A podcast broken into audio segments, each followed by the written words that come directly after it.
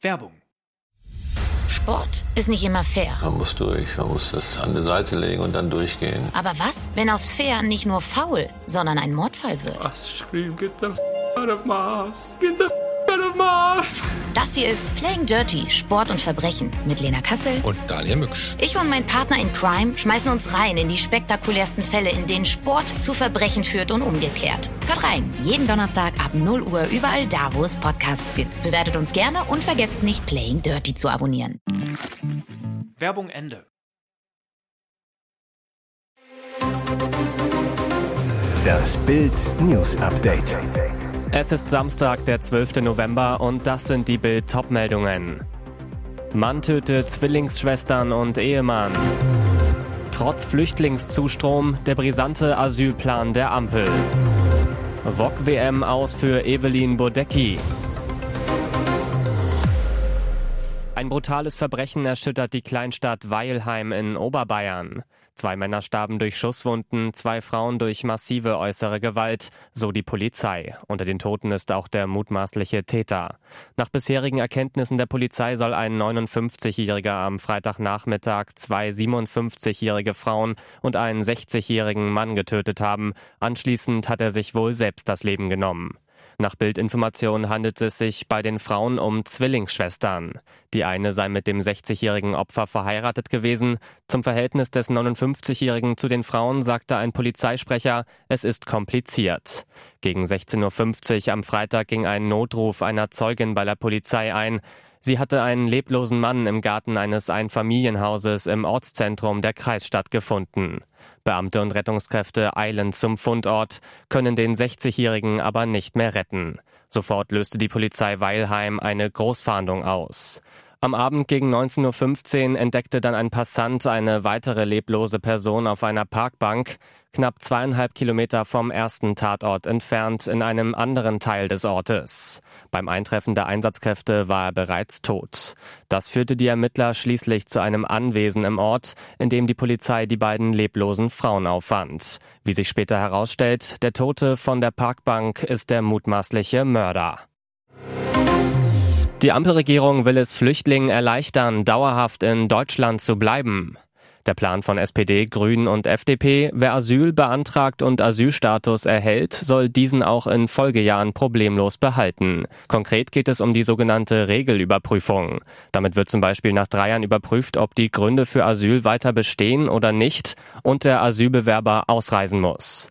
Die Ampel will die Regelüberprüfung nun abschaffen. Stattdessen sollen nur noch in Ausnahmen anlassbezogen geprüft werden, heißt es. Ziel Entlastung der Beamten in den Behörden. Sie sollen stattdessen neue Asylanträge bearbeiten. Freitag früh um 1.15 Uhr stellten Ampelpolitiker ihren Plan im Bundestag vor. Die Opposition ist auf der Zinne. CDU-CSU-Fraktionsvize Andrea Lindholz zu Bild. Asyl wird grundsätzlich als Schutzrecht auf Zeit gewährt. Die Ampel gebe nun jede Forderung zur Integration auf, die Voraussetzung für ein dauerhaftes Bleiberecht bleiben soll. Selbst das zuständige Bundesamt BAMF hatte 2020 gemahnt, die Regelüberprüfung ist ein wichtiges Element des Asylverfahrens. VOG-WM aus für TV-Star Evelyn Bodecki. Die einzige Köln 50667 Darstellerin ist eine der Kandidaten der diesjährigen TV Total VOG WM, die heute Abend auf Pro7 läuft. Es ist das große Comeback der von Stefan Raab kreierten Kultsportshow, in der Prominente sich in den Eiskanal stürzen, nur halt in einer VOG-Schüssel statt im Bob.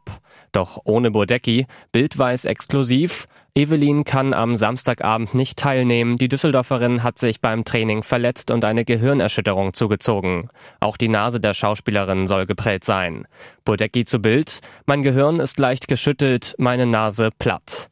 Ein Dschungelkönig wird Evelyn ersetzen. Sender Pro7 auf Anfrage von Bild. Philipp Pawlowitsch wird heute Abend ihren Platz im Vierer-Wok Team Polen einnehmen. Im Vorfeld stieg auch schon TV-Total-Moderator Sebastian Puffpaff wegen eines Fahrradunfalls aus.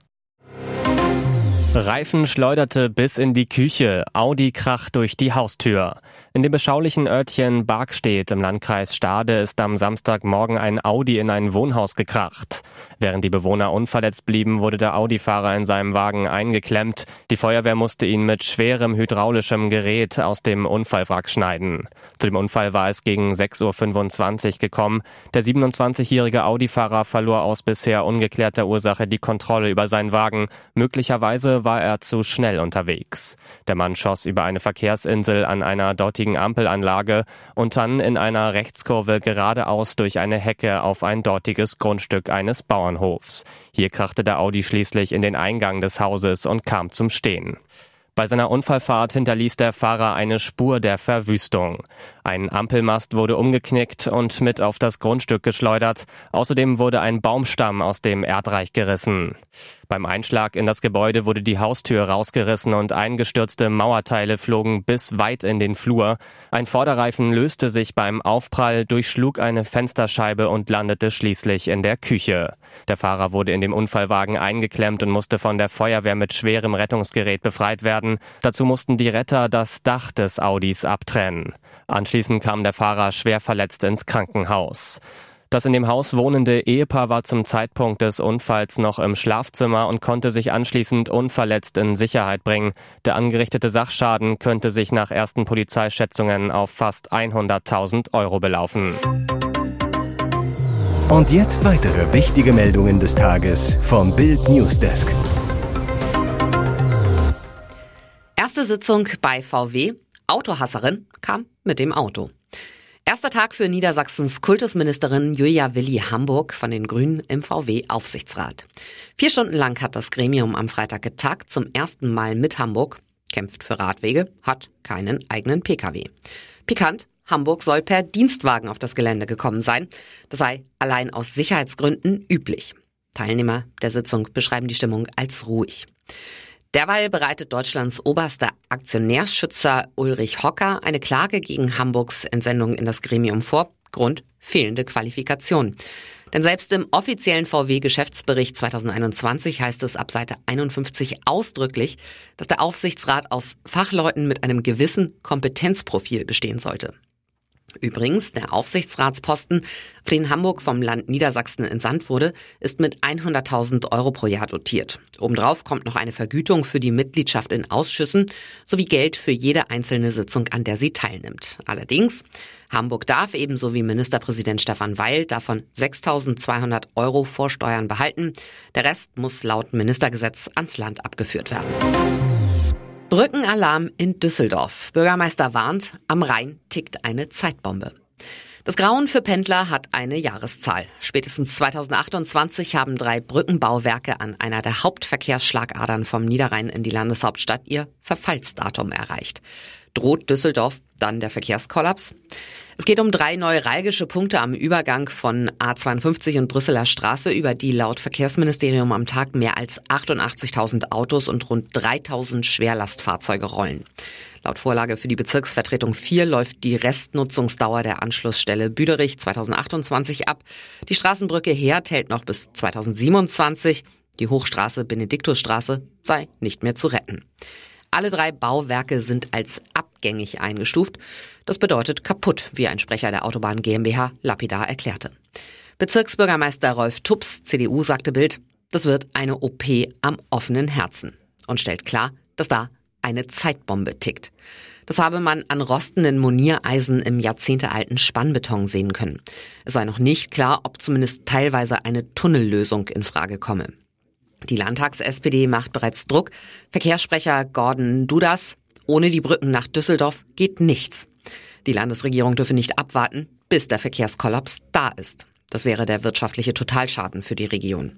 Er fordert einen Masterplan, der aufzeigt, welche Arbeiten geplant sind. Das Verkehrsministerium sagte, die theoretische Restlaufzeit der Brücke bedeute nicht, dass sie dann zwangsläufig nicht mehr nutzbar sei. Mit Stadt und Bund sei man aber wegen der Erneuerung der Bauwerke im Gespräch. Hier ist das Bild News Update. Und das ist heute auch noch hörenswert. Die Blitzabschiebung von Clangröße Abdallah Abu Chaka. Jetzt kommen neue spektakuläre Details ans Licht. In einer Nacht- und Nebelaktion wurde er vor einer Woche vor einem Berliner Café von GSG 9 Beamten geschnappt und in den Libanon abgeschoben. Bild weiß, der Mann, der sonst im Internet mit Luxus protzte, landete dort zunächst in einer 35-Mann-Zelle am Flughafen. Inzwischen ist er frei und lebt jetzt in einem Beiruter Hotel. 13 Stunden lang wussten seine Verwandten nach der Festnahme nicht, was mit ihm passiert war. Jetzt konnte er mit ihnen sprechen, Details über die Abschiebung und die Haftzeit bekannt geben. Bestialischer Gestank, stundenlange Verhöre. Bild erfuhr aus dem Bekanntenkreis von Abu Chaka, der Schwerkriminelle wurde noch in der Nacht mit einem Hubschrauber aus Berlin weggeflogen, dann mit einem Privatjet von einem anderen Flughafen in den Libanon. Ein Bekannter behauptet, drüben durfte er nicht mit einem Anwalt reden, nicht mit der Familie. Er war 24 Stunden eingeschlossen, es stank bestialisch. Er wurde jeden Tag stundenlang vernommen. Vor deutschen Gerichten hatte Abu Chaka es leichter als in der Libanonhaft, ging häufig als Sieger aus dem Saal. Nach einem Freispruch im Sommer 2021 wegen vermuteter illegaler Geschäfte mit Luxuskarossen sprach sein Anwalt von einer schallenden Ohrfeige für die Berliner Staatsanwaltschaft. Es klingt wie ein schlechter Scherz zum Karnevalsauftakt. Tausende Bundeswehrsoldaten erhielten Dienstkleidung in der Größe SS. Also ausgerechnet mit den beiden Buchstaben, die als Symbol für die schlimmsten Kriegsverbrechen der Nazis im Zweiten Weltkrieg stehen. Wurden die Tarnklamotten in Größe SS bestellt oder falsch geliefert? Unklar. Fakt ist, ausbaden müssen die Kleiderpanne die Soldaten. So steht in einem Entscheid des Verteidigungsministeriums von Christine Lamprecht, der Bild vorliegt. Die Soldaten sollen eigenhändig Etiketten aus ihrer Dienstkleidung entfernen, weil dort für die Größe S-Short als Abkürzung SS verwendet wurde. Demnach sollen betroffene SoldatInnen die Etiketten entweder komplett abschneiden oder, falls wichtige Angaben auf dem Etikett stehen, lediglich die Größenbezeichnung ausschneiden.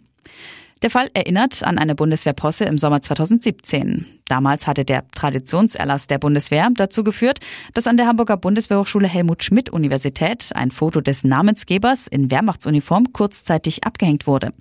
Der heutige SPD-Kanzler Olaf Scholz monierte, bei allem Verständnis für eine kritische Überprüfung, die Truppe sei über das Ziel hinausgeschossen.